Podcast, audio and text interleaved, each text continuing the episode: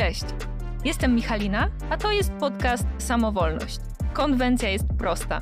Jako zawodowa rozkminiara i popularyzatorka nauki zapraszam tu różnych gości i gościnie z zajawą, od których będę mogła zarówno ja, jak i wy, moi słuchacze i słuchaczki, czegoś się nauczyć. Cześć. Moim dzisiejszym gościem jest Maciek Lorenz, socjolog, autor książki Czy psychodeliki uratują świat i najnowszej książki Grzybobranie, czyli kulturowa historia psychodelików. Psylocybiny.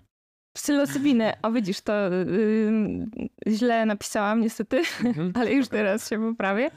E, no ale będziemy o tej książce za chwilę mówić więcej. Maciek jest też tłumaczem książek poświęconych substancjom psychoaktywnym. Jest też członkiem zarządu Polskiego Towarzystwa Psychodelicznego i związany jest też z Polską Siecią Polityki Narkotykowej i Społeczną Inicjatywą Narkopolityki. Cześć Maciek. Cześć, bardzo mi miło. Mi też jest bardzo miło, że przyjąłeś moje zaproszenie i możemy sobie trochę tu pogadać o ciekawych rzeczach przed mikrofonem. Najciekawszych. Tak, wiadomo. Um, I jak już wiesz, e, zadam ci trzy niełatwe pytania na początek. Jest to taka tradycja mojego podcastu. A pytania brzmią: kim jesteś, czego byś chciał i co jest dla ciebie najważniejsze? Mhm. E, kim jestem? No ja w dużej mierze niestety definiuję się przez pryzmat jakiejś tam działalności e, zawodowej, więc e, w zasadzie to twoje wprowadzenie jest swego rodzaju odpowiedzią na to pytanie. Jakie było drugie? Czego, czego byś chciał? Czego bym chciał? Na pewno chciałbym żyć w świecie, w którym ludzie nie są stygmatyzowani za to, jakich substancji używają i za to, w jaki sposób ich używają, dopóki nie wyrządzają krzywdy E, sobie i innym. Mhm. I trzecie pytanie? I trzecie pytanie, co jest dla ciebie najważniejsze? Co jest dla, dla mnie najważniejsze? No to po części w sumie mm, ta pierwszy, ten pierwszy komponent mógłby tutaj też wpaść, e, czyli no w tym momencie naj, najwięcej uwagi skup, poświęcam działalności właśnie zawodowej związanej z Polskim Towarzystwem Psychodelicznym i z taką misją moją życiową, którą jest e, propagowanie możliwie najbardziej rzetelnej wiedzy o psychodelikach w Polsce, która jak być może część z Państwa e, zdążyła się zorientować, jest dosyć konserwatywnym krajem, niekoniecznie z długą tradycją e, liberalnej polityki narkotykowej. Lepiej, lepiej nie mogłeś tego ująć. Dzięki Ci za te odpowiedzi. I cóż, no, w dzisiejszym podcaście chciałabym porozmawiać z Tobą wokół Twojej najnowszej książki, czyli jeszcze raz powtórzę tytuł. Mm. Grzywobranie, czyli e, kulturowa historia psylocybiny. Tak jest. No i jak się pewnie domyślacie, dotyczy historii grzybów psylocybinowych. E, ja jeszcze tej książki nie mam, e, ale planuję ją nabyć w najbliższym czasie i nie mogę się doczekać, tak, aż ją przeczytam. Napracowałem się naprawdę nieprzyzwoicie na nie. No domyślam się, że był to kawał, że jest to kawał dobrej roboty. I um, czytałam inną książkę za to, którą Maciek napisał, czyli e, Czy psychodeliki e, uratują świat, mm. którą na pewno kojarzycie i pewnie też czytaliście. I pewnie też czytaliście inne książki, które Maciek tłumaczył, na przykład e, jak zmienić swój umysł mhm. Polana albo narkotyki bez paniki Davida Nata. Mhm. I e, marzyłam, żeby zadać Ci to pytanie, Maciek, bo e, jest to obszar, który, wokół którego e, tworzą się żywe dyskusje i mhm. jestem bardzo ciekawa, jak odpowiesz na to pytanie, czyli czy psychodeliki uratują świat? No, same w sobie nie uratują. No, ten, mm. ten tytuł pierwszej książki mojej um, został mi zasugerowany przez redaktora z wydawnictwa, co początkowo mnie wywołało sprzeciw, bo e, e, początkowo miałem trochę inną wizję, ale z perspektywy czasu myślę, że mm, ten tytuł był taki chwytliwy mm. i e, wzbudził dosyć mocno, gdzieś tam wzbudził duże zainteresowanie. E, no, zwłaszcza właśnie w kontekście polskim, w którym no, ratowanie świata za pomocą narkotyków, czyli substancji zakazanych przez prawo, mm, jakby no, może być czymś podejrzanym. Tak. No, w każdym razie mm, też trzeba zaznaczyć, że obecnie trochę żyjemy w innym świecie niż 5 lat temu, kiedy ta książka się ukazywała 4 lata temu. E, w tamtym czasie no, to był temat e, praktycznie nieobecny w e, debacie medialnej. Nie było go w, w ogóle praktycznie w świecie nauki polskiej, z wyjątkiem no, kilku zaledwie gdzieś tam projektów w dawnych czasach przeprowadzonych. Polska, polscy naukowcy mm, nie zajmowali się psychodelikami, nie zgłębiali ich potencjału terapeutycznego. E, więc e, no ja wydając tą pierwszą książkę trochę nie wiedziałem na co się pisze mhm. i bardzo się stresowałem. To muszę przyznać, że e, przed premierą, przez dwa, tygodnie, dwa tygodnie przed premierą mniej więcej naprawdę złapało mnie, złapał mnie taki ścisk, bo nie wiedziałem jakiej reakcji się można mhm. spodziewać. Na szczęście ta reakcja była bardzo pozytywna, więc mm, po części ta książka mm, przyczyniła się do tego, że ten temat gdzieś tam wszedł do mediów, mm, wszedł też do polskiej nauki. Jako Polskie Towarzystwo Psychodeliczne w zeszłym roku zorganizowaliśmy konferencję na Uniwersytecie Warszawskim, która no, pokazała, że są w Polsce badacze rzetelni, wiarygodni, którzy do tego tematu podchodzą z taką zdrową dawką sceptycyzmu. I no, teraz pracujemy nad drugą e, edycją, będzie w przyszłym roku w e, lipcu, więc zapraszam. Na pewno będę. Byłam na pierwszej edycji i było, to było naprawdę piękne doświadczenie brać w tym udział. Um, Okej. Okay. A wracając do tej książki najnowszej, bo na niej będziemy się dzisiaj skupiać, to powiedz tak w skrócie, czego można się spodziewać w środku, bo wiadomo, że mhm. będzie tam dużo o historii psylocybiny, ale czy to będzie takie, taka um, historia dawna, czy raczej pełen przekrój przez historię aż do czasów teraźniejszych? Mhm. To może zacznę od powiedzenia, czym ta książka nie jest. Mhm. Nie jest to na pewno e, książka z kategorii takiej literatury poradnikowej, to znaczy nie ma tam jakichś sugestii dotyczących tego, co zrobić podczas tripu, jak zintegrować doświadczenie, jak się do niego przygotować. To jakby nigdy nie był mm, obszar, który, który mnie jakoś bardzo interesował. Nie opisuję też w tej książce moich własnych doświadczeń, bo w, e, nie wydaje mi się to być e, niezbędne, zwłaszcza w czasach, w których mamy dostęp do internetu i jest aż za dużo według mnie opisanych e, tripów psychodelicznych w internecie. Mm, też nie jestem zwolennikiem takiego fetyszyzowania um, osobistych doświadczeń i przywiązywania do nich aż tak dużej wagi. Mam tutaj na myśli ich treść, to znaczy jakby dla mnie znacznie ważniejsze jest to, co z tych doświadczeń wynika w codziennym życiu, jakie są ich konsekwencje, a nie e, konkretny wgląd, który się przytrafił konkretnej osobie w konkretnym e, etapie, na konkretnym etapie życia. E, a co w tej książce można znaleźć?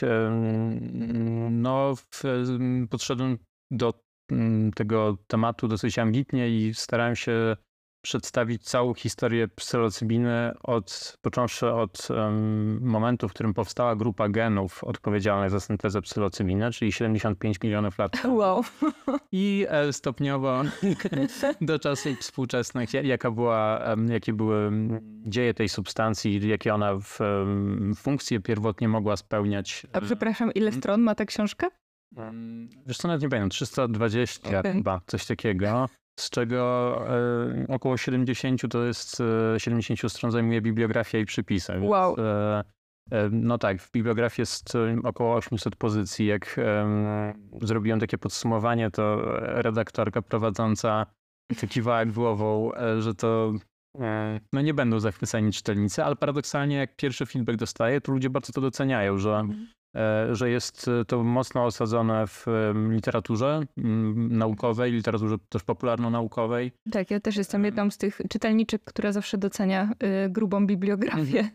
Znaczy nie, no bo to jakby po pierwsze pozwala zobaczyć na ile wiarygodne są informacje przekazywane w, e, w publikacji, to jest raz. A dwa, że pozwala też łatwo dotrzeć do bardziej szczegółowych źródeł. Jeżeli jakikolwiek wątek czytelnika bądź czytelniczka zaciekawi, no to ma od razu e, odniesienia do mm, bardziej szczegółowych gdzieś tam publikacji dotyczących danego obszaru tematycznego, więc e, no też mm, no chciałem po prostu stworzyć takie kompendium wiedzy o psylocybinie, natomiast nie jest to tylko historia, bo pierwsza, mm, powiedzmy, jedna trzecia książki na, na samym początku to jest opis e, po prostu właściwości psychodelików, zwłaszcza psylocybiny, od strony farmakologicznej, od strony psychologicznej. Pisze też o potencjalnej synergii pomiędzy doświadczeniem psychodelicznym a medytacją. Mhm. Pisze o historii badań nad doświadczeniami duchowymi i też no tutaj może nie wszyscy czytelnicy i czytelniczki się zgodzą z moją perspektywą. E, ja w, kilka lat temu dokonałem takiego jakiejś takiej wewnętrznej rewizji swoich, swoich poglądów. Ja jestem bardzo otwarty światopoglądowo, dopuszczam różne możliwości dotyczące tego, jak, czym jest rzeczywistość. Natomiast na takim najbardziej fundamentalnym poziomie jestem filozoficznym naturalistą. Wierzę w to, że przyroda jest wszystkim, co istnieje. I z tej perspektywy mm, ta książka jest poprowadzona, to znaczy e, doświadczenia psylocybinowe postrzegam jako odmienne stany świadomości, e, skupiam się na ich wpływie na organizm, na ich e, też konsekwencjach, niekoniecznie właśnie na, na treści samych doświadczeń, które, może, które wywołują psychodeliki, ale na na tym, e, czy one rzeczywiście popychają ludzi w kierunku większego szczęścia. E, mhm. I zarówno na poziomie indywidualnym, jak i na poziomie takim bardziej kolektywnym.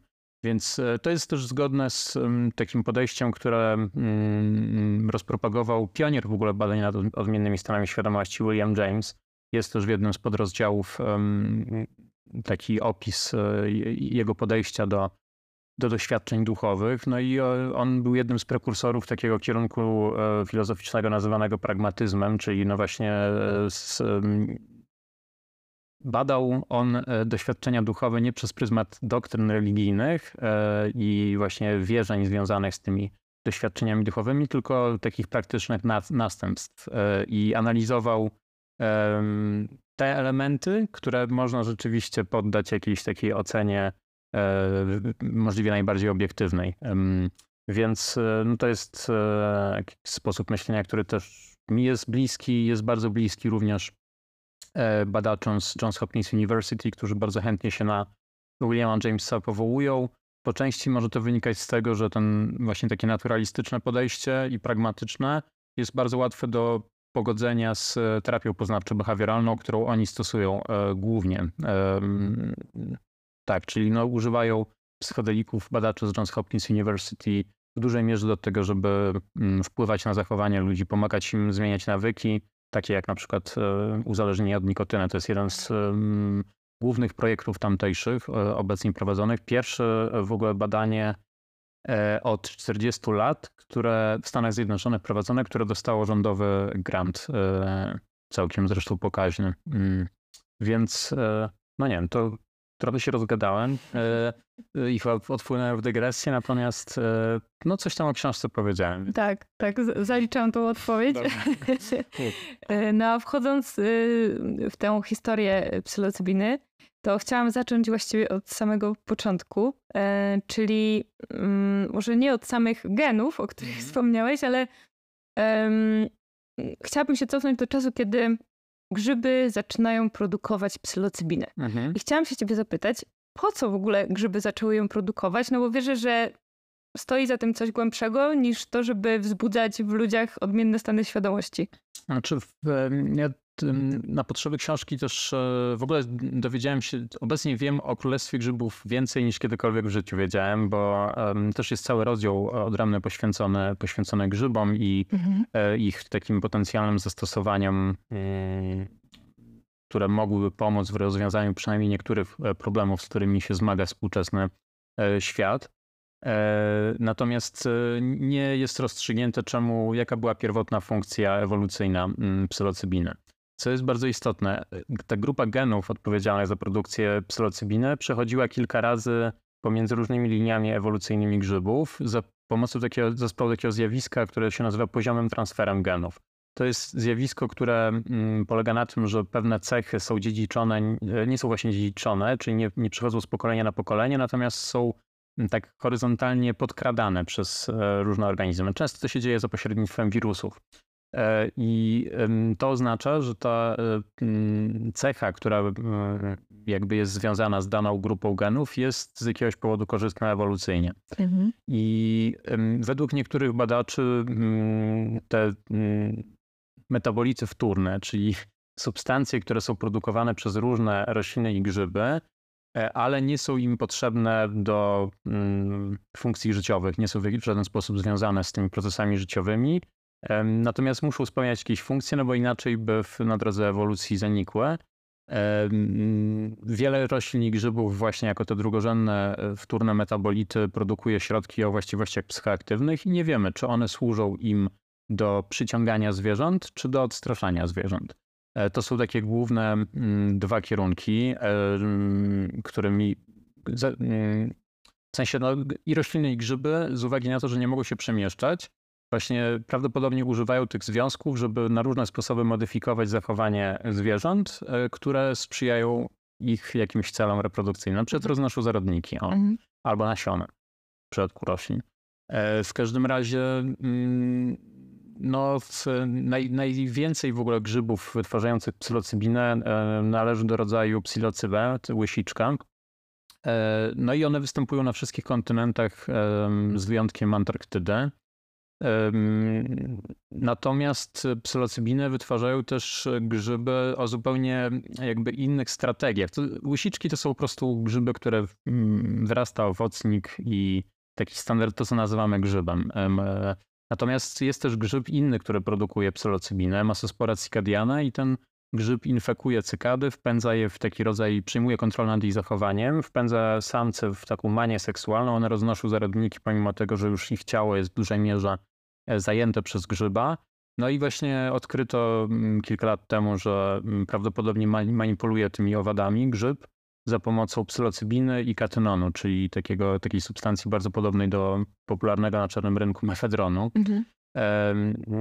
Natomiast takim najbardziej znanym e, gatunkiem grzyba, który manipuluje zachowaniem zwierząt jest cordyceps, e, ten tajlandzki, który infekuje mrówki, rozsadza im głowę i tak, tak. też zanim im rozsadzi głowę, to bardzo precyzyjnie e, przejmuje ich ciała i bardzo precyzyjnie manipuluje ich zachowaniem. To znaczy one wchodzą w, zazwyczaj w samo południe, na e, wysokość 20-25 cm, wgryzają się w liść e, e, w określony sposób, więc to, są, to jest w ogóle poziom manipulacji, sposób manipulacji zachowaniem, który dla, ludz, dla, dla ludzi, dla psychofarmakologów jest kompletnie nieosiągalny. To znaczy leki psychiatryczne, leki, leki, które mamy do dyspozycji, które mają wpływać na nasze zachowanie i nastrój, E, są w ogóle e, kilka gdzieś tam poziomów, kilkaset poziomów niżej, jeżeli chodzi o skuteczność.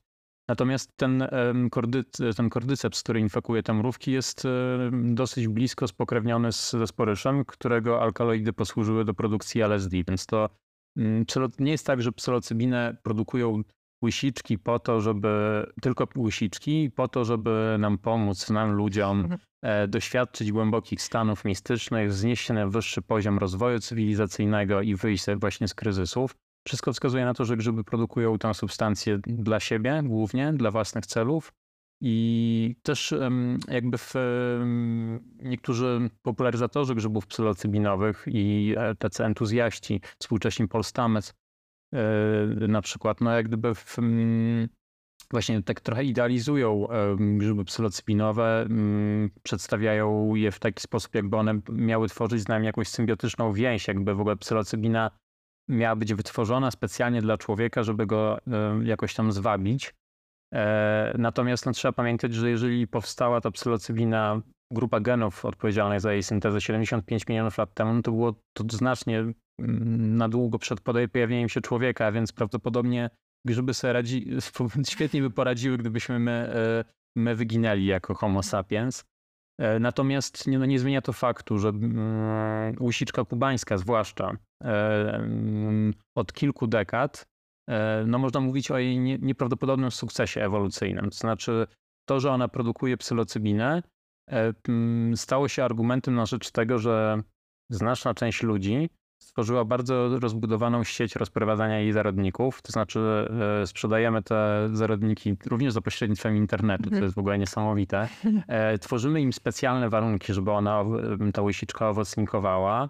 No i y, przypisujemy, teraz używam liczby mnogi metaforycznie, ale przypisujemy ogromne znaczenie tym wglądom, które, które się zdarzają pod wpływem psylocybiny. No więc można powiedzieć, że tutaj akurat pod tym względem w przypadku tego konkretnego gatunku psylocybina zadziałała jako atraktant, czyli ta, e, ta, ta substancja wabiąca mhm. zwierzę, jakim jest człowiek. Mhm. No właśnie to jest y, dobra rozkmina, y, czy, czy jak to jest, czy ta substancja ma wabić, czy, czy właśnie wprost przeciwnie, mhm. odstraszać, nie? No bo właściwie jedna i druga strona miałaby jakieś uzasadnienie. Mhm. Um... No, można też założyć, sorry, że ci wejdę w słowa, mhm. tak, że przez większość w ogóle, przynajmniej w świecie zachodnim, e, przez większość e, czasu mm, przez, prawdopodobnie te doświadczenia wywoływane przez sporadyczne, przypadkowe spożycie grzybów psylocybinowych było rozpatrywane w kategoriach zatrucia. I dopiero w latach 50. za sprawą Gordona Wassona, bankiera, który odkrył e, kulty mezoamerykańskie grzybowe, opisał je w poczytnym piśmie amerykańskim e, i opisał je też w specyficzny sposób. Opisał je jako drogę do sakrum. E, pomimo tego, że lud Mazateków, u którego on uczestniczył w tej ceremonii z użyciem grzybów psylocybinowych, używał ich głównie do ceremonii związanych z takimi bardzo pragmatycznymi problemami wspólnotowymi, jak choroba, jak znalezienie zaginionego przedmiotu, no ale były to no, Maria Sabina, u której e, Gordon Wasson um, uczestniczył w tej ceremonii z grzybami, była katoliczką i nie jadła grzybów po to, żeby nawiązać kontakt z Bogiem, tylko żeby uzdrawiać e, swoich, no, swoich braci i swoje siostry. Więc, a Watson natomiast miał obsesję na punkcie tego, że u podstaw ludzkiej religijności e, leży, leżał jakiś taki rodzaj kultu mm, archaicznego, związanego właśnie z przyjmowaniem jakiegoś e, e, grzyba psychoaktywnego, no i szukał dowodów na poparcie tej swojej tezy, a Marię Sabinę potraktował jako taką kapłankę tego pradawnego kultu. Natomiast przeinaczył znaczenie ceremonii, która ona przeprowadzała, a tym samym ukierunkował wyobraźnię E, młodych Amerykanów, nie tylko młodych, ale głównie młodych Amerykanów z końca lat 50., początku lat 60. i przyczynił się do tego, że znaczna ich część e, zaczęła podróżować do Meksyku w poszukiwaniu właśnie tego, tego doświadczenia, które on, tego doświadczenia sakrum, które on, które on napisał. No to jest osobna kwestia, jest podrozdział też w książce dotyczący tego, jak ten neokolonializm przyczynił się do destrukcji e, tej kultury rdzennej w mezoamerykańskiej. Mhm. Widziałam spis treści twojej mhm. książki i widziałam, że cały rozdział jest dotyczy takich no, zamierzchłych czasów, kiedy grzyby psylocybinowe zostały odkryte w cudzysłowie przez e, ludzi. Mhm. I um, domyślam się, że jest to oczywiście bardzo rozległy temat, mhm. ale chciałam cię poprosić, żebyś nas trochę wprowadził w ten klimat. To znaczy, jak to się stało, e, oczywiście wiadomo na, na tyle, ile zdążyliśmy się dowiedzieć, mhm. że e, nasze ludzkie drogi skrzyżowały się z drogami grzybów psylocybinowych. Mhm. To znaczy, w, no, najstarszy, najstarszy taki e, wiarygodny, udokumentowany przypadek e, medyczny użycia grzybów psylocybinowych pochodzi z 1799 roku. E, londyński lekarz został wezwany do ubogiej rodziny, która na śniadanie zjadła zupę z grzybów zebranych w parku przez głowę rodziny. No i doświadczali bardzo intensywnych zmian w percepcji, mieli rozszerzone źrenice i e, najsilniejsze tam objawy były u kilkuletniego e, chłopca, który, który dostał największą porcję. Tak, na kilogram. No i, e, natomiast po, po, kilku godzinach im zaczęły te symptomy przechodzić. Ten lekarz nie zauważył żadnych niepokojących e, takich zmian w fizjologii. Mhm. Oni wrócili do, do dobrego stanu. E, ten lekarz narysował owocniki, które, e, które ten, e, ten mężczyzna, głowa rodziny mu pokazał. Wyjąwszy je z zupy, z resztek zupy i pokazał też w parku grzyby, które zebrał. I dopiero w XX wieku jeden z mykologów skojarzył, że to jest mhm. łysiczka lancetowata. Natomiast wcześniej są, wiele wskazuje na to, że w, właśnie w Mezoameryce istniały kulty kulty używające w, e, grzybów e, zawierających psylocybinę. E, gdy mm, hiszpańscy najeźdźcy zaczęli kolonizować Nowy Świat, no w, zetknęli się w ogóle z zupełnie nowymi zwyczajami, zupełnie jakby niezrozumiałą dla nich, dla nich kulturą i w zasadzie ich, no jakby ten, tych, tych rdzennych, te rdzenne ludy w, no podbili i jest to taki rodzaj no, dosyć e, okrutnego, e, znaczy takiego wyplenienia kultury lokalnej i zastąpienia jej chrześcijańskimi wartościami. Więc jakby te najwcześniejsze sugestie dotyczące tego, że ludzie używali grzybów psylocybinowych właśnie pochodzą z XV wieku, z Ameryki Środkowej. Natomiast jeszcze wcześniej Możemy spekulować na podstawie, na podstawie znalezisk archeologicznych, głównie sztuki naskalnej afrykańskiej, pochodzącej mniej więcej sprzed 7 bądź 9 tysięcy lat, że w północnej Afryce, w, dokładnie w Algierii dzisiejszej, mógł istnieć, mogła istnieć kultura, która w której znaczna część właśnie wierzeń i, i jakiegoś takiego światopoglądu obracała się wokół doświadczeń wywoływanych przez jakieś grzyby.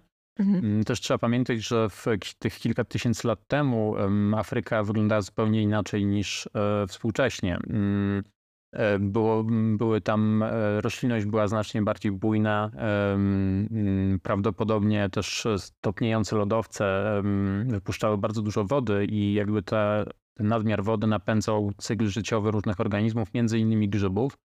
E, pojawiły się różne spekulacje, ponieważ tam jedna taka z najbardziej reprezentatywnych figur przedstawionych na tych, na tej, w tej sztuce naskalnej e, to jest taki, taka postać humanoidalna o twarzy pszczoły, z głową pszczoły, która jest porośnięta mm, obiektami, które wyglądają jak owocniki grzybów. No i to w latach 90., e, czy pod koniec lat 80., Giorgio Samorini, taki włoski etnobotanik e, zinterpretował, później Terence McKenna za nim, e, zinterpretował jako dowód na to, że tam właśnie używano grzybów zawierających psylocybinę. Natomiast no nie jest to potwierdzone, że, mm, że, że tam rzeczywiście używano grzybów psylocybinowych akurat. Według koleżki Marty Wrzosek, z którą, która mi bardzo pomogła przy książce, zresztą nie tylko ona,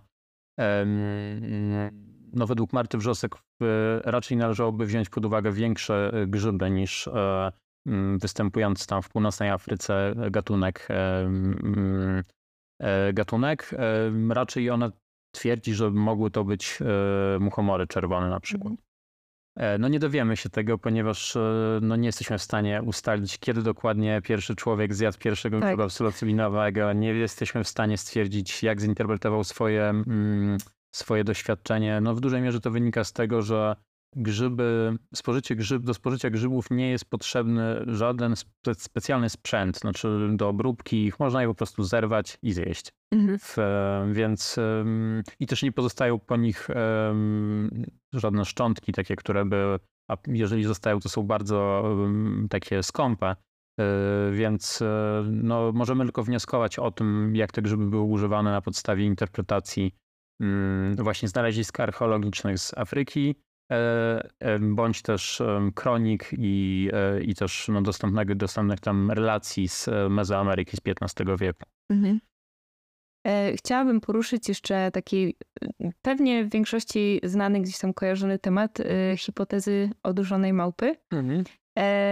I chciałabym, mm, znaczy może, może wytłumaczę w ogóle czym to jest, bo pewnie nie każdy kojarzy. To jest taka hipoteza mówiąca o tym, że być może mm, spożycie grzybów psylocybinowych miało wpływ na rozwój ludzkiej świadomości. I jest bardzo dużo zarówno zwolenników, jak i przeciwników tej teorii. I mm, jakie jest, twoja, y, jakie jest twoje stanowisko po researchu, który zrobiłeś do książki? No, ja temu tematowi poświęciłem dosyć dużo, mm, dużo uwagi i dużo miejsca w książce z uwagi na to, że e, no, wielu zwolenników tej teorii przedstawiają jako fakt, i zaczęła się ona przedzierać do takiej kultury masowej. Netflix, tam w jednym z dokumentów na Netflixie jest mhm. ona przedstawiona jako fakt, że e, w dużym uproszczeniu, że małpa zjadła grzyba psylocybinowego i zmieniła się w człowieka. E, mm, autorem tej hipotezy jest Terence McKenna, mm, dosyć taki kontrowersyjny e, myśliciel. Jak generalnie McKenna pod wieloma względami darzę sympatią i mam do niego jakiś taki sentyment i słabość. E, na pewno jest to e, facet, z którym spędził e, nie jeden weekend. Natomiast te tworzone przez niego teorie w bardzo dużym stopniu ukierunkowują wyobraźnię użytkowników psychodelików aż do dziś. I nic nie wskazuje na to póki co, że, żeby one były prawdziwe. Znaczy to jego dwie główne teorie. Pierwszą z nich jest właśnie ta teoria Stoned Ape Theory, e, czyli teoria, powiedziałeś, ułożonej małpy. Ja w książce tłumaczyłem jako teoria naćpanej małpy. Okay. On tego terminu nie używał, on został on wymyślony później, Natomiast druga teoria Time Wake Zero dotyczyła takich wzorców organizujących cykle czasoprzestrzenne. To jest bardzo skomplikowana rozkmina, mhm. która też została poddana w latach 90. przez pewnego matematyka takiej krytycznej analizie. No i sam McKenna przyznał po wysłuchaniu kontrargumentów, że to nie ma sensu. Natomiast tak, wracając do teorii naćpanej małpy, no czy rzeczywiście McKenna spekulował, że mm, nasi dalecy przodkowie na pewnym etapie e, właśnie w Afryce żyjąc natrafili na, mm, tropiąc e, bydło, to były grupy zbieracko-łowieckie, w trakcie tropienia bydła znajdowali, natrafiali siłożycz na odchody tego bydła. Na, tym, na tych odchodach wyrastały być może owocniki e, grzybów psylocybinowych, więc nasi dalecy przodkowie włączyli do diety e, grzyby psylocybinowe. No i te grzyby psylocybinowe w zależności od przejmowanej dawki e, wywoływały różne efekty. W małych dawkach według niego pobudzały i poprawiały zdolność do na przykład polowania. W większych dawkach nieco wywoływały taki rodzaj pobudzenia seksualnego, więc też sprzyjały według niego takim orgiastycznym e, formom e, no, prokreacji też i e, sprzyjały też według niego przekazywaniu genów. I na tym trzecim poziomie, najwyższym, przy największych dawkach, te doświadczenia psylocybinowe wywoływały bardzo głębokie poczucie kontaktu z jakimś niematerialnym, mm, z jakąś niematerialną płaszczyzną rzeczywistości, no i popchnęły człowieka do e, stworzenia w ogóle e, takiej idei sakrum, religijności, przyczyniły się do rozwoju języka, bo też jakby według niego pobudzały chęć komunikacji, jakby, jakby chęć, roz, wywoływały chęć jakby rozmowy o tych e, wymian, wymienienia się spostrzeżeniami. Tak, integracji tego, co się... Grup, ale tak, grupowe. Tak, grupowe no. No. Mhm.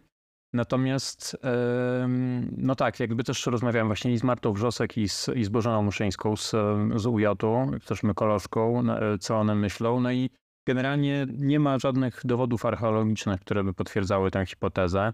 E, według ekspertów, właśnie ekspertek i ekspertów, z którymi rozmawiałem, to raczej te odmienne stany świadomości wywoływane przez psylocybinę zmniejszały szanse na przetrwanie, no bo narażały na ataki drapieżników, na kilka tak. godzin obezwładniały e, tych naszych przodków, jeżeli oni rzeczywiście jedli grzyby psylocybinowe.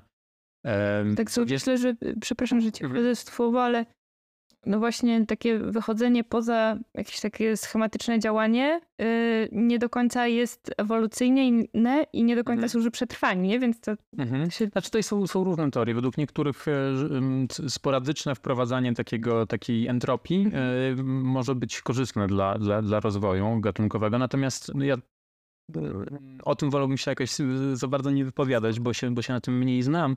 Natomiast jeżeli chodzi o tę teorię McKenna, to też na przykład nic nie wskazuje na to, żeby psylocybina wywoływała pobudzenie seksualne, przynajmniej nie jest to efekt, który jest powtarzalny w badaniach klinicznych na psylocybiną. To nie jest tak, że, że, że, ludzie mają, że to jest działanie afrodyzjakalne. Często wręcz przeciwnie. Poza tym jest, no mnie osobiście się wydaje mało prawdopodobne, mm, a może inaczej, jakby mam tak e, dopuszczam do siebie że, taką możliwość, że jest w nas zakorzeniony pewien jednak atawistyczny wstręt przed odchodami i niekoniecznie e, nasi dalecy przodkowie chcieliby szukać źródeł pożywienia w kale e, zwierząt, które tropili. Zresztą nawet rdzenne ludy, u których McKenna podczas swojej podróży do Ameryki Południowej znalazł też dosyć obficie rosnące łusiczki kubańskie, na właśnie na, na pastwiskach. E, autochtoni używali ayahuaski, ale grzybami tymi psylocybinowymi wyrastającymi na odchodach się kompletnie nie interesowali, więc też to jest takie trochę potwierdzenie, że, że mm, człowiek z automatu nie, nie, nie szuka w odchodach e, właśnie źródeł pożywienia. No nie wydaje się to zbyt intuicyjne. E, tak.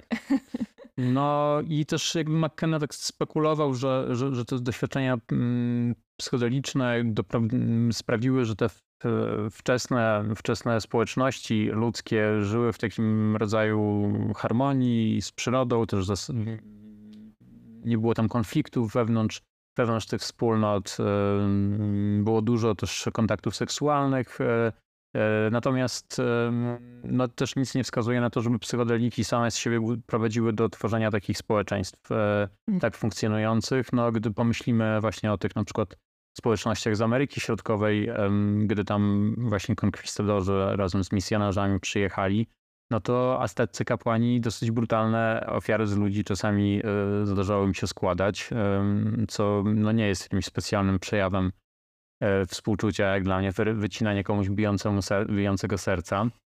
E, innym przykładem są społeczności te południowoamerykańskie, gdzie mm, szamanizm ayahuaskowy jest bardzo ambiwalentny moralnie. To znaczy, nie jest tak, że ludzie, w, szamani w Ameryce Południowej piją ayahuaskę z intencją zawsze uzdrowienia czy jakiegoś szerszego dobra. E, wielu z nich też stosuje na przykład czarną magię związaną z ayahuaską, wysyła te magiczne lotki w kierunku swoich wrogów pod wpływem ayahuaski, więc no, mm, raczej są rzucanie nienawistne klątwy, e, używa w ten sposób też psychodeliku, więc e, no, byłbym ostrożny z, z tymi twierdzeniami, natomiast jakby też muszę zaznaczyć, że nie mamy też dowodów na to, że McKenna nie miał racji. Dobra, teraz chciałabym się trochę przenieść do historii bardziej nowoczesnej, mhm. czyli do lat 60. I chciałabym się e, zapytać Ciebie o eksperymenty, jakie przeprowadzano wówczas e, z użyciem psychodelików, psylocybiny, mhm. E, czyli o harwardzki projekt mhm. psylocybinowy, o mm, eksperyment wielkopiątkowy, czy mhm. eksperyment na więźniach w Concord. Mhm. No i chciałam się Ciebie zapytać, czy mógłbyś coś więcej o tym opowiedzieć i też, też patrząc na to, jakie konsekwencje, jakie jakby mm, do czego doprowadziły te eksperymenty? Mhm. Okej, okay, no to e, mm, po tym jak e, wspomniany przeze mnie Gordon Watson opisał swoje doświadczenia mm, psylocybinowe w Meksyku, e, informacje o tym, że e, właśnie takie grzyby mm, wywołujące tak ciekawe efekty istnieją, rozlały się po amerykańskim społeczeństwie. I jedną z osób, do których te informacje dotarły, był harwardzki psycholog Timothy Leary, który po przeczytaniu tego artykułu Watsona no akurat tam przechodził kryzys wieku średniego i e, no, poszukiwał nowych źródeł inspiracji e, w dużym uproszczeniu. No i pojechał do Meksyku, żeby tych grzybów spróbować. E, po, po tym jak je zjadł, kupił je na targu, zjadł je w wynajętej willi z basenem. No i doświadczył bardzo mocnego mm, stanu takiego mistycznego, który E, jak e, sam twierdził, mm, pozwolił mu nauczyć się tam w ciągu kilku godzin więcej niż przez kilkanaście lat pracy mm, jako w zawodzie psychologa e, na uniwersytecie. No i po powrocie z Meksyku założył właśnie wspomniany przez ciebie wraz z kilkoma współpracownikami założył harwarski projekt psylocybinowy, w ramach którego Prowadzili dosyć e, luźne sesje z użyciem psylocypiny. Zapraszał on swoich e, znajomych, e, zaprzyjaźnionych artystów. Kolegom z Harvardu też oferował udział w takich sesjach z psylocypiną. W dużej mierze mm, mm, oni się znaczy, no, było to dosyć odległe od tego, jak, jak wyglądają współcześnie eksperymenty naukowe. Oni się zasłaniali tym, że starają się e, do, określić, jakiego rodzaju warunki jakiego rodzaju nastawienie e, mogą sprzyjać takim, a nie innym doświadczeniom. W każdym razie mm, no, władze Harvardu były coraz bardziej niezadowolone z tego, jak to wygląda, że to generalnie mało przypominały, mało przypominało dążenie do takiej obiektywnej wiedzy. E, Liri sam zresztą otwarcie mówił o tym, że coraz mniej go interesuje dążenie do obiektywnej wiedzy, że bardziej go interesuje subiektywne doświadczenie. E, natomiast e, został wyrzucony z Harvardu wraz z drugim współpracownikiem. Zmienił się w kapłana i orędownika właśnie doświadczenia psychodelicznego.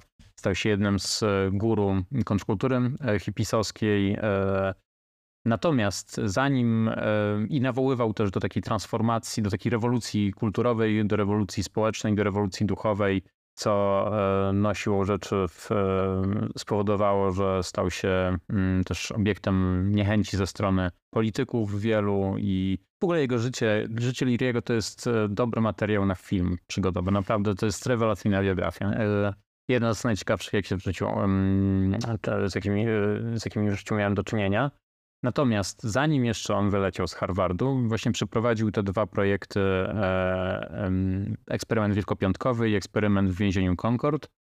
E, eksperyment w więzieniu Concord polegał na tym, że w, chcieli oni sprawdzić, mm, czy doświadczenia psylocybinowe mogą obniżyć wskaźnik recydywy współwięźniów, czyli spowodować, że właśnie przestępcy przestaną być przestępcami.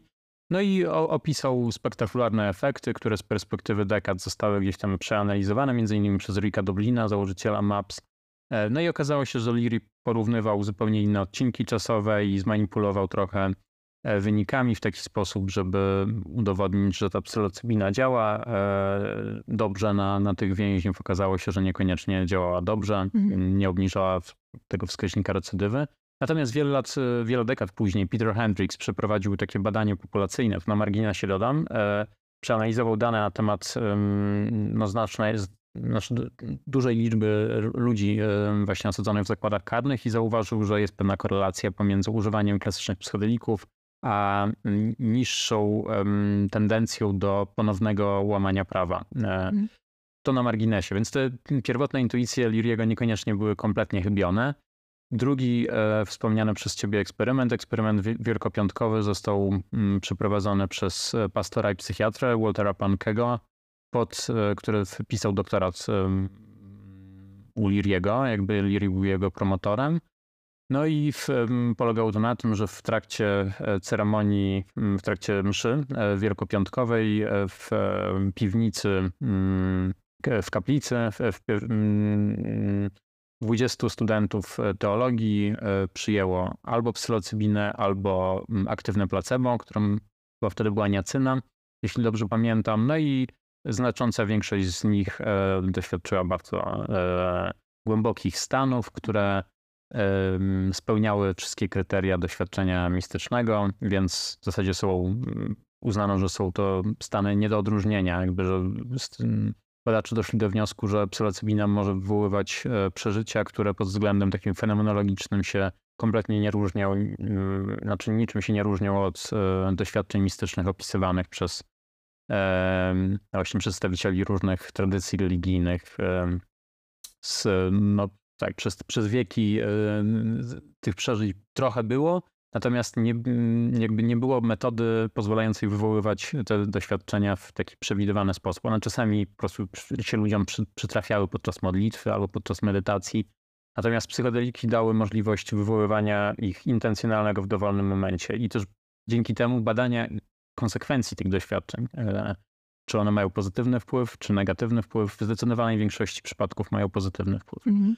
Natomiast y, rozgadałem się, ale tylko jedną rzecz, jak gdyby y, to powiem jeszcze, że Liri dosyć szybko się przerzucił na LSD y, z uwagi na to, że psylocybina była w latach 60.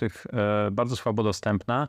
Ludzie nie wiedzieli o tym, że na całym świecie rosną grzyby, które produkują psylocybinę. Jak ktoś chciał ich spróbować, to jeśli jechał albo leciał do Meksyku, E, więc jakby psylocybina, pomimo tego, że stała się takim impulsem inicjującym renesans, e, nie renesans psychodeliczny, tylko ten ruch hipisowski, e, ruch, ruch kontrkulturowy, no to mm, później nie była ona używana przez hipisów. Hipisi głównie używali LSD i marihuany.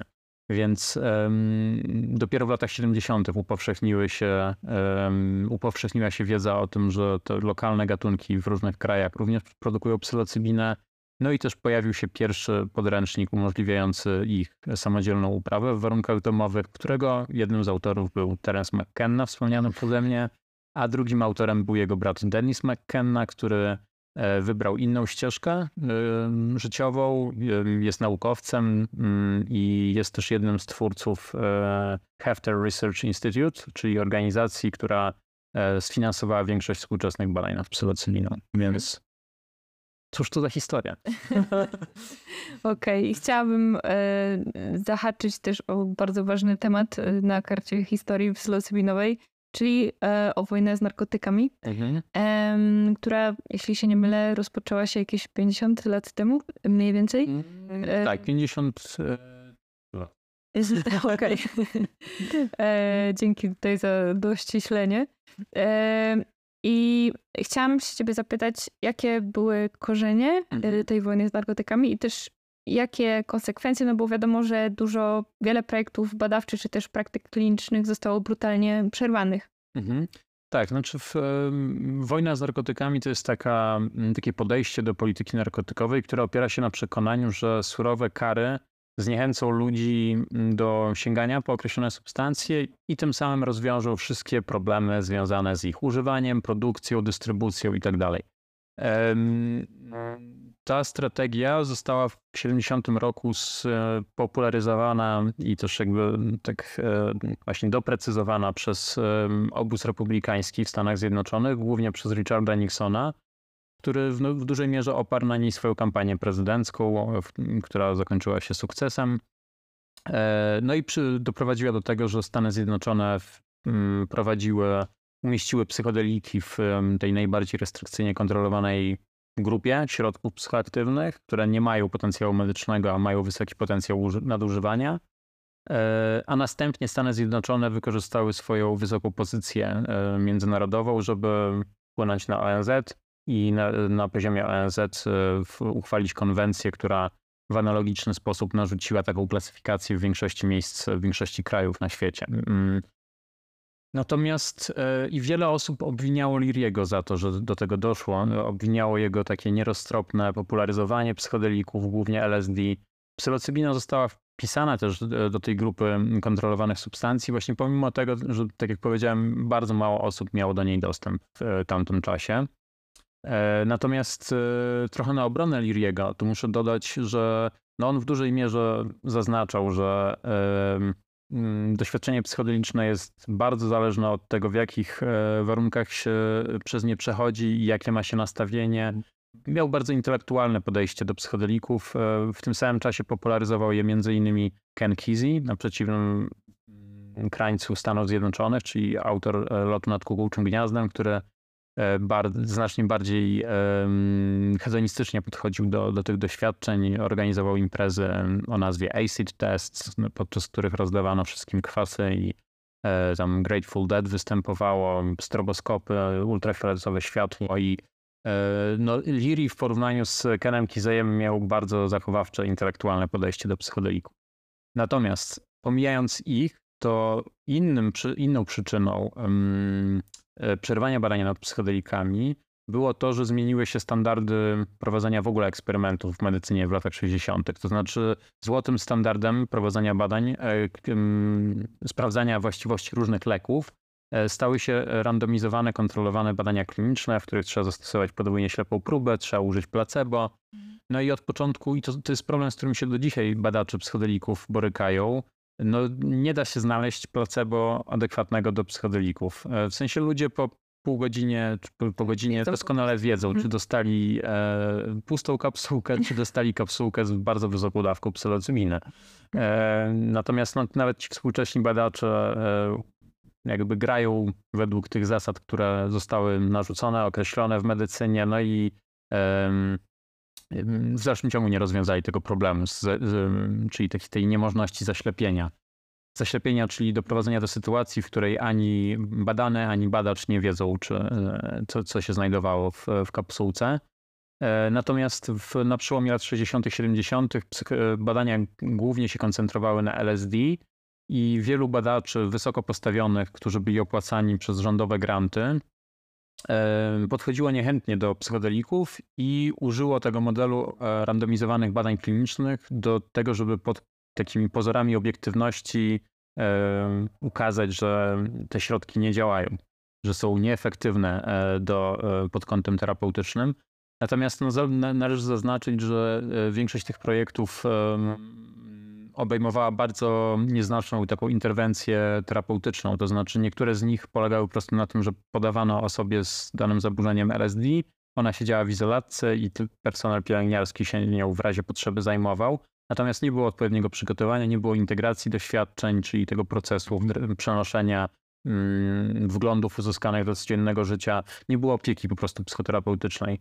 E, więc e, no, na papierze wyglądało to legitnie, że e, został przeprowadzony eksperyment zgodnie ze standardami, natomiast brak mm, uwzględniania właśnie tej specyfiki psychodelików, tego, że trzeba zadbać o odpowiednie otoczenie i trzeba odpowiednio przygotować człowieka, przyczynił się do tego, że w wielu eksperymentach po prostu badacze uzyskiwali negatywne wyniki. Mhm.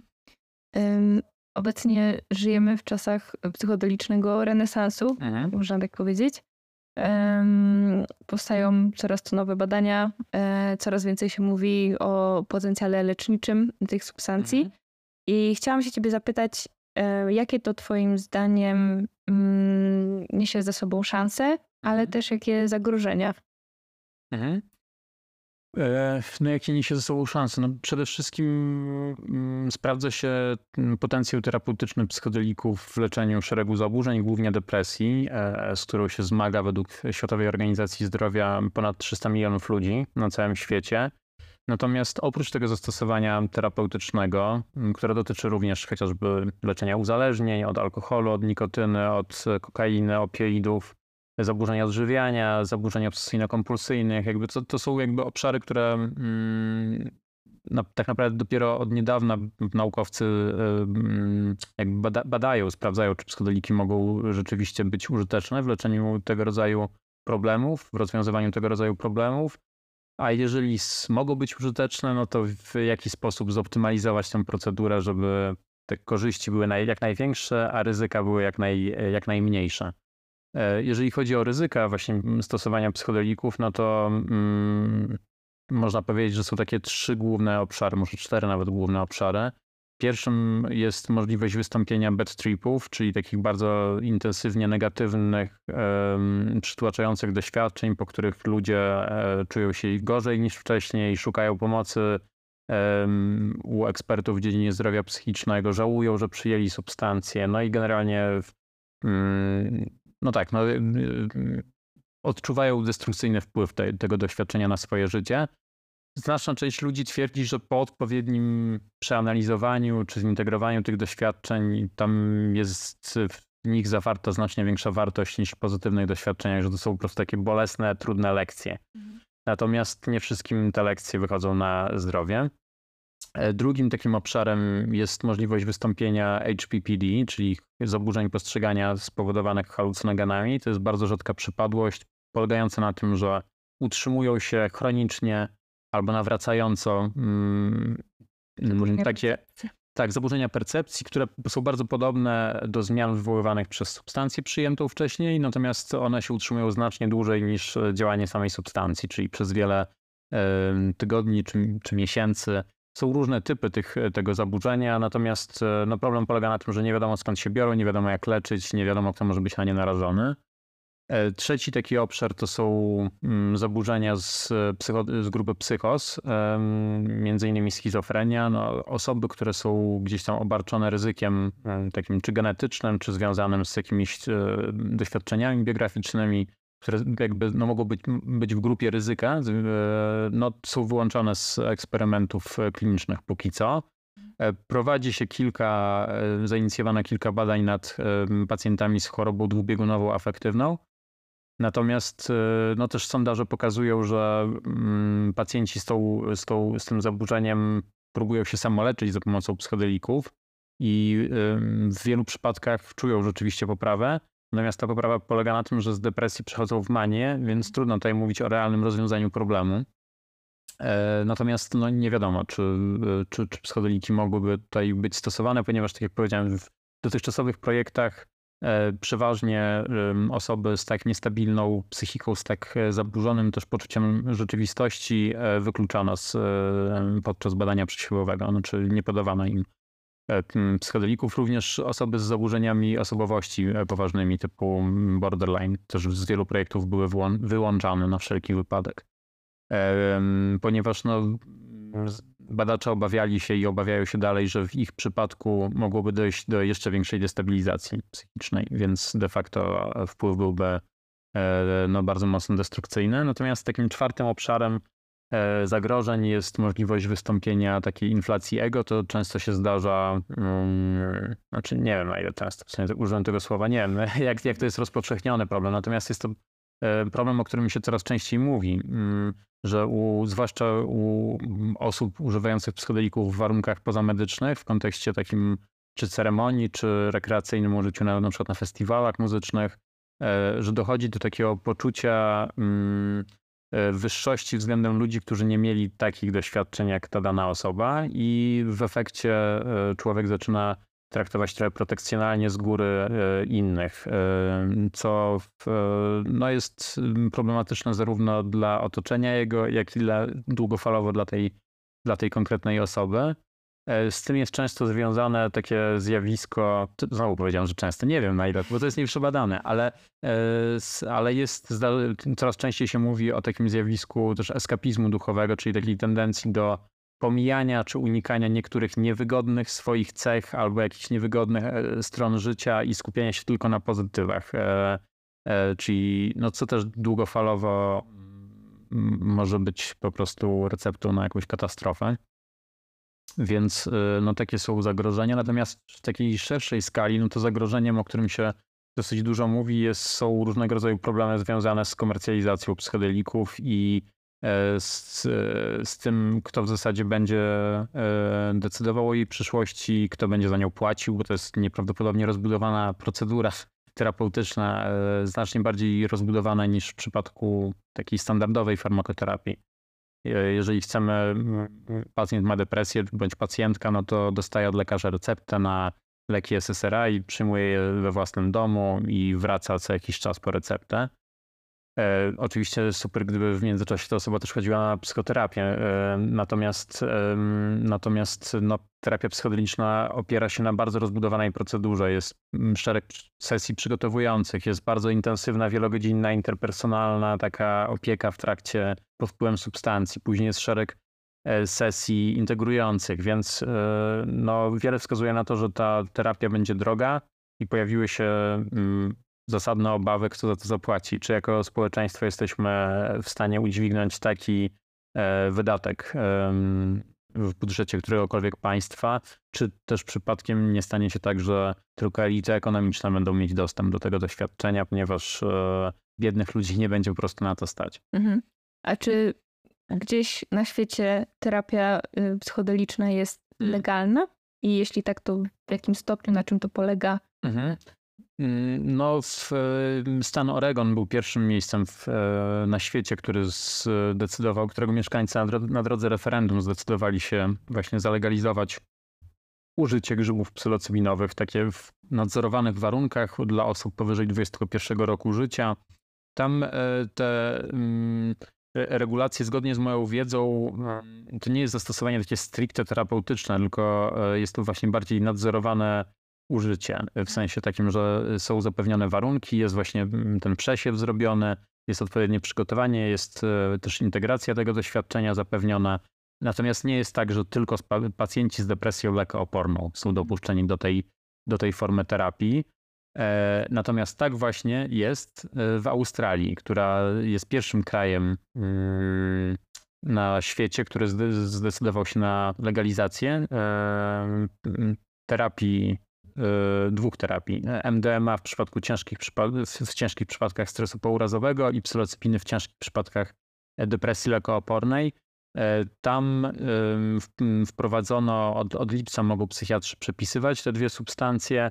Natomiast e, odbywa się to właśnie z, z, ze ściśle wskazanym, z, z takim bardzo precyzyjnym, ścisłym wskazaniem. Jakby tylko osoby, które e, w przypadku których te standardowe formy terapii, kuracji nie zadziałały, mogą e, próbować MDMA bądź też psylocybinę pod opieką lekarza.